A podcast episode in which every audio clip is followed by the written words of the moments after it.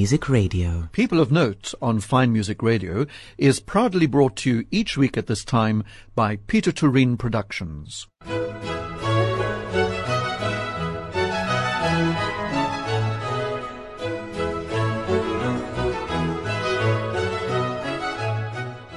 Fine Music Radio, and this is Rodney Trudgeon welcoming you to this week's edition of People of Note.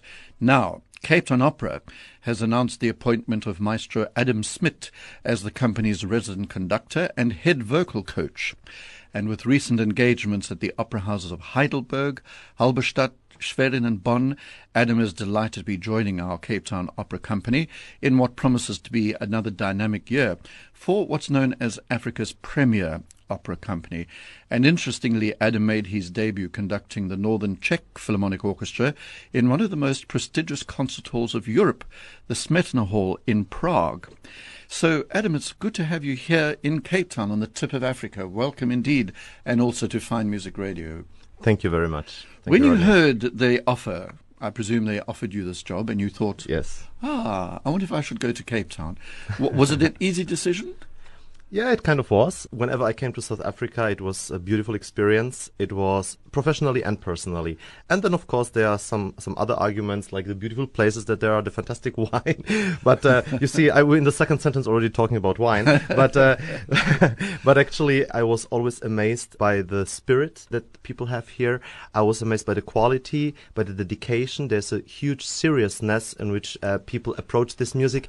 It's a almost like a look on my place that I come from from a different angle, and that always makes things very fascinating. Gosh, that's a lot. And you have been here before, haven't you? I have, I have, and I have conducted in other places, and I have met people, so I had quite a good idea, and that's why my answer comes so quickly, mm-hmm. because I had pretty much of, of, a good idea what would happen, and then I had also a sense that in the company we have a very nice way of communication because it had been there when I was conducting the duet gala uh, last year, right.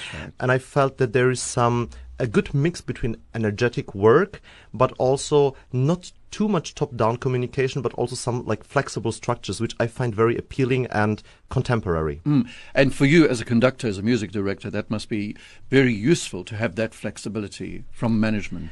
Well, it makes things very interesting because you are not reduced to one role here and you can develop in many ways. And I believe that part of our tasks as musicians, as conductors, as pianists, as vocal coaches is to make sure that our work becomes versatile, interesting, that we are always full of this energy that we need in first place for ourselves, but then of course because that's where we have to start with, right? We have mm-hmm. to be mm-hmm. first in a good place, yes. and then we share it with the musicians, with the singers, and there's a uh, reciprocal relationship mm-hmm. that we that we have then, and and ideally the result then is something that the audience can sense.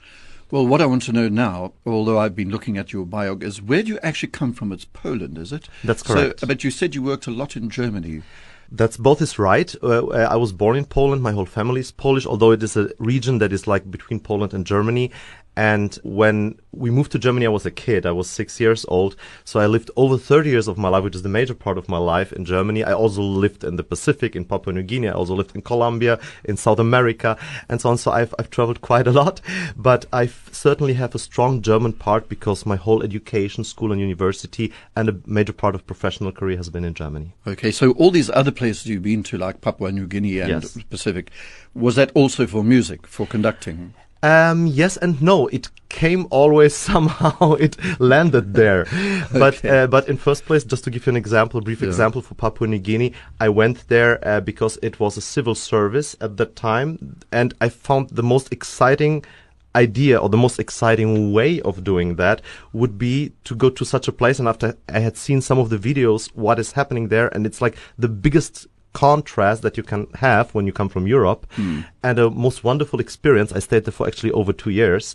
and ultimately I founded a little choir and there was music involved and we even pre- at some point uh, performed for the president of the country. Okay. In Papua New Guinea. In Papua New Guinea. Okay. But then also, so talking about traveling, um, you, there's a list here of all the orchestras you've conducted. Baltimore, um, uh, the Nuremberg, um, all sorts of things. The list is very long here. So you certainly, as you say, travel a lot. You enjoy that aspect of your job. Well, apparently, yes. I mean, maybe sometimes you start somewhere and that travel was the longest. That was that one that we just talked about, Yes, New Guinea, and I got the taste of it. I think uh, before I uh, was 19 years old, 19 years old, I never went on a plane, but then. It, it feels like I did it once and it was such a magnificent experience that I thought I really want to make this happen and want to see the other places, breathe the other air, get to know the other culture. And music is just a wonderful way to get in touch with people, to not just be a tourist, but actually to get a sense of what people are. And, and the world is a beautiful place. It is, but also, I was talking to someone I've never been to New York, and um, he lived in New York for four years, and he said friends used to come and visit him and say it was a terrible place because you need to live in a place, don't you? Like you did in Papua New Guinea, you need to live in a place for a while. You get just a deeper sense of it. I feel like just what I mentioned that you breathe the air, that you get to know the people, that you get, get to know the ways, the food, the traditions. There's something that goes along with it when you stay with people. I mean, ma- mm-hmm. many many times I would go to a place and I would stay in Colombia. I, would, I stayed with a Colombian family. It's not only fantastic to learn Spanish, but it's also just better to understand the culture and things just have a different layer in depth. And that is something then, of course, that you can incorporate ideally in, in your art. Uh, into your so art. do you speak a number of languages? Yes. Okay, list them. I want to, I hear the list. Well, I have like five languages that I feel comfortable with, apart from Polish, German, Polish and is your home language. Uh, Polish and German, and German is probably the best because I did all my education there. Then I would have English and Spanish that I feel very comfortable with. Then Portuguese because I spent some time in Brazil. Italian and French I kind of survive. Uh, you know, I never learned Italian, but it's so similar to Spanish. And when you study Italian opera, you survive there.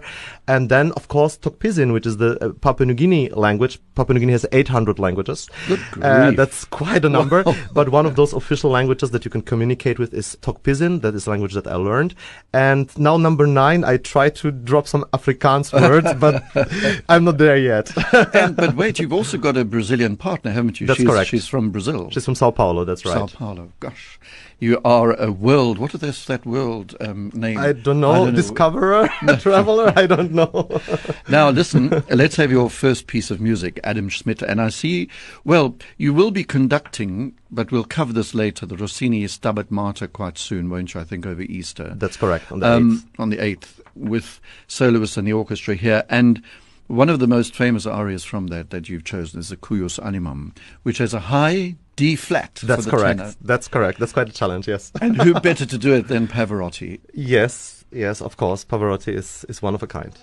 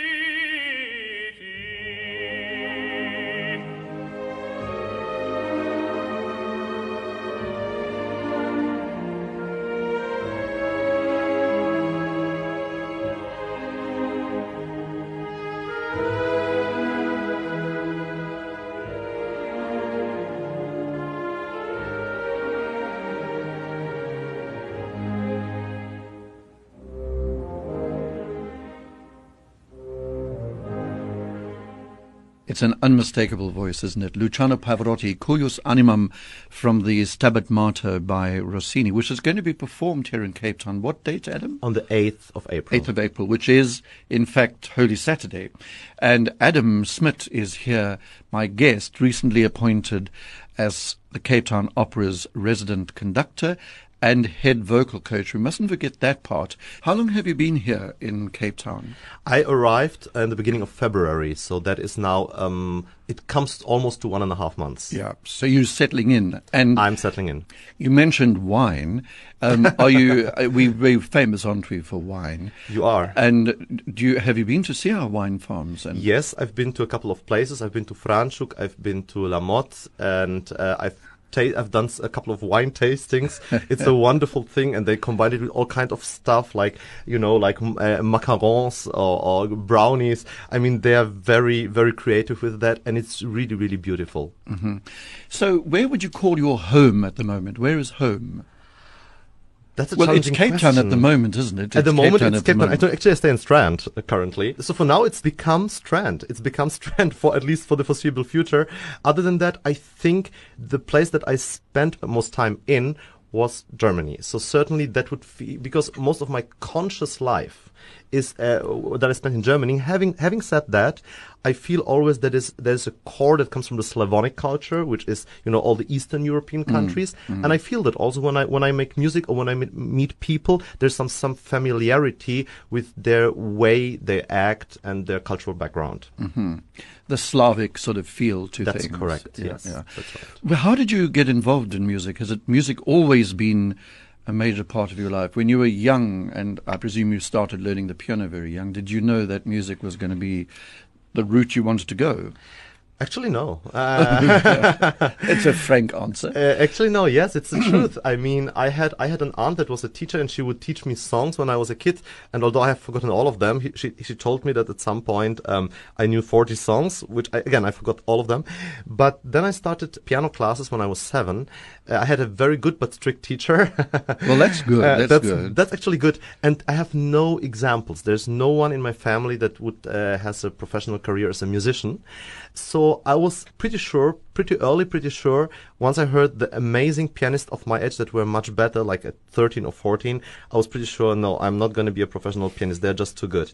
Uh, what to do then? and then I always felt a sense that conducting may be it, but I had a lot of respect for it. I really have to say, because I, you see, there are so many of these geniuses around that have the perfect memory, the perfect pitch, the whatever perfect thing. But then I discovered, as I was studying general music for the first that was my first studies, you know, to become a teacher, I discovered that I really was just curious about why composers would write something, what would be the content, the emotional content of a composition. And I felt that I had a pretty good access to it. And, and that was for me a strong enough argument to say, well, I'm going to be the advocate of a composer and try to uh, convey the inner life and the richness of his emotional world to the audience. Which is basically what a conductor has to do, isn't it? Yes, it is. Yes, it is. But it's one of the one of those many tasks that he probably has to do. That's right. Yeah. And so did you then move to conducting and then start taking conducting lessons and all that? Yes, I mean, we had some basic conducting lessons during my studies. Before that, I had like kind of self-taught a little bit when I founded my choirs in Papua New Guinea. Um, but then the seriousness of conducting just came to me when I was 28, which is relatively Mm, late. it is. And then I uh, uh, applied for a master's degree and I got in. And from then on, you know, I tried to do my best to learn more and more. Well, it looks as though you've worked with wonderful people, Neeme Järvi, Paavo Järvi, and also this man, a Finnish man, Jorma Panula, who Mm-hmm. apparently is a bit of a genius and has produced famous conductors like Esa-Pekka Salonen and others. Yes, he is very famous in Helsinki. There's this academy, and um, you know many people uh, have learned conducting with him. He is the most uh, reserved conducting teacher I've ever met. He says like one sentence to everybody, Really? but he has this reputation of really like condensing all the information into very simplistic gestures, which is very good when you're young because you tend to overdo things, and you you must learn not to disturb the orchestra. And of course, Paavo and Neeme Järvi are geniuses. I mean. Yeah. Neeme Järvi is a force of nature, and Paavo Järvi has, has an incredible gift manually as a conductor, and it's such a quick brain. I've never encountered someone that is faster when, when it comes to realize what to do with the orchestra and how to fix things. That was very impressive. And one of the other uh, names here is someone we know in South Africa because he's visited here a few times and I've interviewed him, Benjamin Zander. Now, what was he like? Well, Ben, as as people call him that have visited his course, is also one of a kind. He is the moment where I met him was maybe 73 and he had the energy of a 16 year old teenager. He was the most charismatic person you can imagine, very warm hearted person. I've never had any course, and I visited quite a number, where I felt that every participant had a moment where he or she was really open towards what is really happening in the room musically. And Benjamin or Ben said uh, actually that the people that we admire most are people where nothing stands between the music and them. You know, no ego, no vanity, no no no other emotion that may disturb that relationship.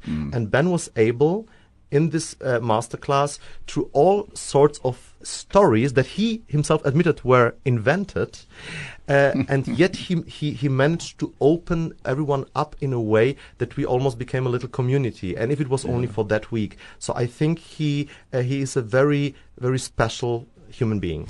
I saw him on a video somewhere conducting a class of fairly young conductors in Beethoven 5, the first movement, and certainly that energy there, and he was an, well, he is an oldish man, the energy's still there. Now listen, we're going to have your next piece of music, which is the Pearl Fishers duet, which we'll talk about because you're conducting that. It's the first major opera production of Cape Town Opera for 2023. But this is the famous duet from the Pearl Fishers. And is, have you chosen it because it's just so beautiful?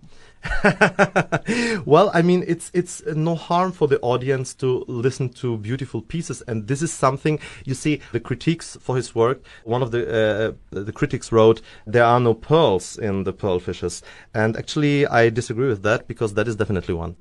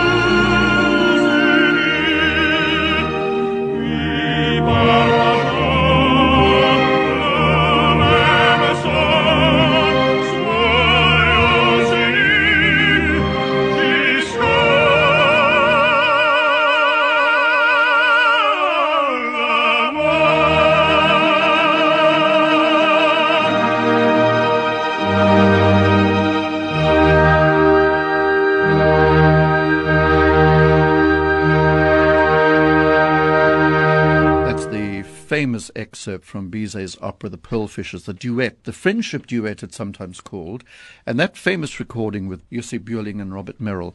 And it was another choice, the second choice of my guest here on People of Note this week on Fine Music Radio, who is Adam Szmidt, who's been appointed to Cape Town Opera as the company's resident conductor and head vocal coach which I have to say, Adam, is quite a responsibility. Let's face it, there's a lot that you have to control and contribute to. Do you agree? It can't be easy. Well, I agree with you that it's a lot of responsibility, and there's also some beauty also in starting the process and then giving it also or sharing it, sharing it with some other people. You know, there are other pianists that are now there and that will be coming, and they will also take a role. And it's important that singers learn from different angles, mm-hmm. um, because then they come back with me and the orchestra, and then there will be something that we had as a common story when we start to work on the piece, when we discover it together, and then it undergoes a process for all of us. Everyone goes through that journey, and then it comes together with the orchestra. So you're right, it's a lot of responsibility, but it's also a beautiful journey. Well, exactly. And talking about journeys, when I asked you while that music was playing about um, the pearl fishers, you said it's a journey. You're all learning it and experiencing it as you go along. Yes, I'm you know, we talked about recordings and so on, and I said, well, I think it's important to inform yourself about other people's ideas mm. of those works because they may know more than you do, especially when you conduct it for the first time. However, is this the first time for you? It's the first time to, to, to, conduct the Pearl Fishers. Okay. That's right. Uh, however, my approach, and um, there are many approaches, and many of them have their validity, is to first look what did the composer write, what is the original source. So I go into the score, the vocal score, I play the voice, I sing the voice, I try to learn, I try to work and discover that as, as I described with the singer also, mm-hmm. and also try out things. It's a little bit like in a kitchen, and you try, kitchen, and you try, yeah, because you can you can you are allowed to try out things, and some of them just may fail. They may be an, an epic fail, but you went into that direction, and maybe there is still some takeaway that you can take from there and then once you have an inf- informed opinion well let's let's see what other people uh, thought about it. And then you know and then i mean i heard at some point that the geniuses steal. So um, maybe maybe i'm entitled to to that too at some point i think there should be no vanity in that process i think there should be the goal should be to come as close to the idea what bizet wrote which brought me, I read, I think a couple of days ago, about his metronome markings. Because he has some metronome markings, I thought, is that really the tempo? And, ah, oh, that, that, seems slow, that seems fast. And then I read that Massenet, actually, a contemporary, my music is the same as Bizet's. We write some tempo markings, and they are like the, the piece should start. But then, from then on, there's a lot of liberty to go this or that way. And that also uh, tells me something about French music in general, how it is approached, maybe opposed to German music, that there's maybe more liberty, that there is some some freshness, some improvisational aspect, flexibility, flexibility, flexibility, yeah. absolutely. That you then can approach, and then you have to discover that, and you have to go as deep as you can in the very short amount of time that you have for this work. yes. Because um, it is short, isn't it? You've, you've obviously studied the score. As you said, you've gone into it and looked at original texts. Now you're here, now you're working on it, and it opens when? It opens in on May 10th. 10th of May. So basically tomorrow in my in my yes, it's relatively close, isn't it? It is. It is. Yes, yeah. and that's a challenge. But as Bernstein said, you always need for success a good plan and not quite enough time. So. oh yes, that's a famous quote of Bernstein. Did you um, admire Bernstein? Of course, as of a course. conductor. Yeah, absolutely. He is. Uh, you, you can always you, you, can always say for one piece or the other, you may have another idea of how that Beethoven symphony should have sounded, but that's not the point. The point is that in his own way, he came as close as it gets to music. And I actually, when I was doing the Jarvi Academy, one of the teachers had been associate of Bernstein for many years, his assistant Leonid Grin, and he said that Bernstein, when he rehearsed, every rehearsal was like a different performance. That's what he was, and they, and they were different in terms of interpretation also. Mm. So he had this very fundamental, natural access to music in so many ways. As a pianist, as a conductor, as a composer, he could express himself in a way that, you know, that every core of him is music at some point. I love it. And love that's and that's something that is so unique. Then you can you know you can still say, oh, I'd like this tempo better, but that doesn't doesn't matter at all. It's no. just it's just such a personality that you have to admire. And one thing with Bernstein, do you agree that his tempo always seemed right, even if he was being a bit naughty and using lots of rubato. it so- seemed right it for seemed him. Right. It seemed right for him. Although Yeah. there's a, there's a, actually a funny story when he conducted, I think, Nimrod by Elgar. Oh, and he did it, I know about that. And he did it very slow. You know that story? I saw a video Uh, so with the BBC Symphony with Orchestra. BBC, and then he later they they were like, oh, he came here, the American, and told us British people how to do that music. And Bernstein actually admitted, no, it was slow and I couldn't get it faster. I wanted to, but it didn't work. So, so that's also part of our human, you know, we are all humans. I didn't hear that part, but there is a, there is a video of that rehearsal, and when they do the transition into Nimrod from Right. movement before, and the brass players especially start looking at each other, and there's the orchestra looks astonished because I think it takes almost six or seven minutes, the Nimrod of, but it works. It works. It works And for him because if you if you are this class of musician, you can make these tempi work. It's a lot of internal conviction and force and what what you say they seemed right yes they were right for him and he he convinced the orchestra because he had such a strong feeling that this is right in this very moment at least on a good day uh, that that everyone then would fall in line and would like be willing to give their best and this is moment. the sign of a good conductor, isn't it? When the orchestra is willing to give their best. I think so. It's probably a sign. I don't know. I'm st- I still have years to figure that out. Talking about conductors, your next piece of music, Adam, is Mozart's 23rd Piano Concerto with Rudolf Serkin. Um, and you've chosen the recording with Abbado, and you hinted that Abbado is the main reason you're playing this, the conductor rather than the soloist. Oh, I just want to say that Rudolf Serkin is a fantastic pianist, and and and I, I, but but of course there's always a decision that you need to make, and sometimes and it's the, the the most perfect combination that I could find that kind of justifies things because there were pianists probably that that I would have given like my first choice, but in terms of conductors and especially conducting Mozart, uh, Abbado with his incredible flexibility with his natural because Mozart must be the most natural. And Abbado makes it look so easy which is the hardest. And he makes those micro rubati which it's his secret secret how he does that. I don't know. But it's just it's just out of this world. And I had the luck to see see him once live. And I treasure that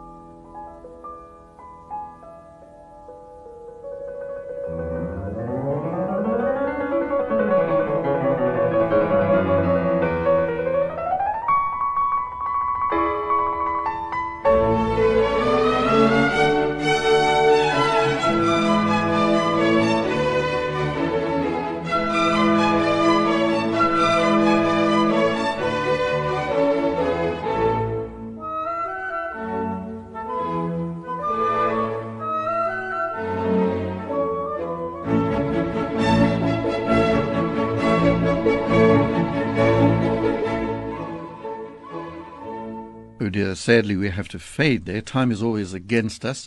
That beautiful piano concerto by Mozart, number 23, and that was the first movement. That recording featured Rudolf Serkin as soloist with Claudio Abbado, the conductor. And a special choice of my guest on People of Note this week, who's Adam Szmidt, and he's been announced as the company's resident conductor and head vocal coach of Cape Town Opera. So, I wanted to ask you actually about repertoire. Is your operatic repertoire at the moment, or, symphonic repertoire, quite wide because you're a relatively young man and getting lots of experience? Or do you specifically hate someone, like someone else? Well, I have favorites. Let's put it this way. Okay, no, so I enough. have I have to start with Mozart. That's always there. Um, it's just a, also genius. One. You can give him many names for operatic repertoire because we, we talk mainly here of we started off with uh, uh, um, you know with my job here at the opera. I love Puccini, Verdi, and Wagner. Those are for me the four gods. I, I respect and love all the other composers, but those are my top four if I had to name them.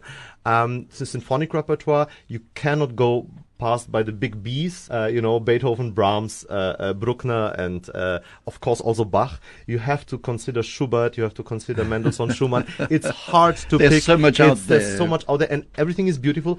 I had at the beginning when I started uh, discovering, I love all the different styles because as we talked about the, the countries that you visit, you also visit the soul of people that have a right to exist for one, two, three, four hundred years and beyond because they communicated apparently something that was so unique. And they communicated it from their special place where they come from. So it's like visiting their country their culture and yet it's a very unique soul that you visit. So i find in basically almost or maybe i can even cross out that almost every composer a lot of beauty. Mm-hmm. However when i listened the first time to sacre du printemps by stravinsky although it's a very impressive work and i love it now I had a very hard time, and I feel I felt almost like some nausea. really? I really did. I really did, and I and, and, I, I feel a little bit alleviated. Um, I thought, okay, I'm not such a bad person because when I read that Simon Rattle actually felt the same when he was doing the Tristan, uh, that, that they put uh, that they even had to put in the rehearsals some some buckets in case he would throw up. you know, I felt like I felt like okay, okay, okay, I I understand him. Gosh, I didn't know that about Simon Rattle. Wow. now listen, uh, we're running out of time at great speed here, aren't we?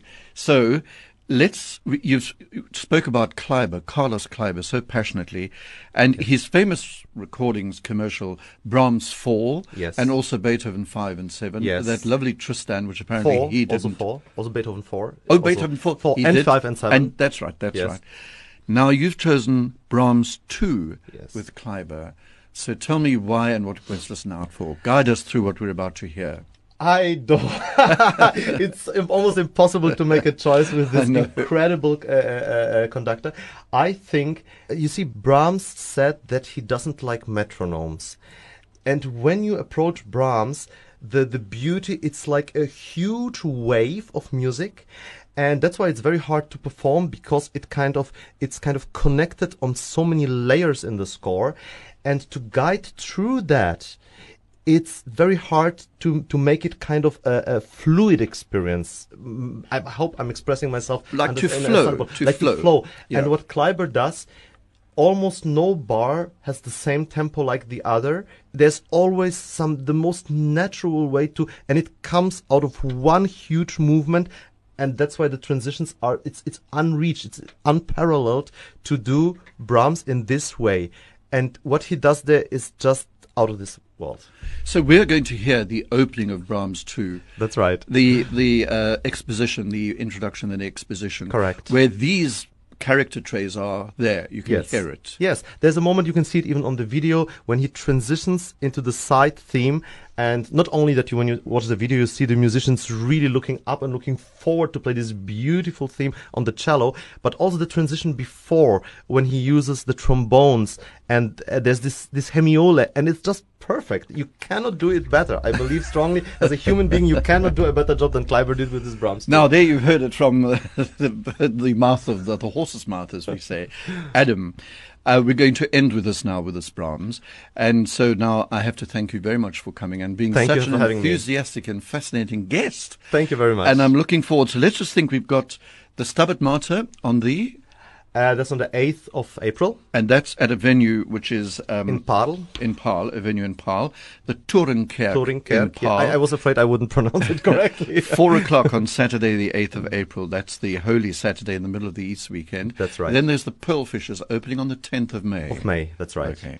So I'm looking forward to seeing you Thank up you. there or Thank down you. there if it's the opera. Thank you very much. All right, Thanks Adam, thanks so much. And here is the great Carlos Kleiber with the opening minutes of Brahms's Second Symphony.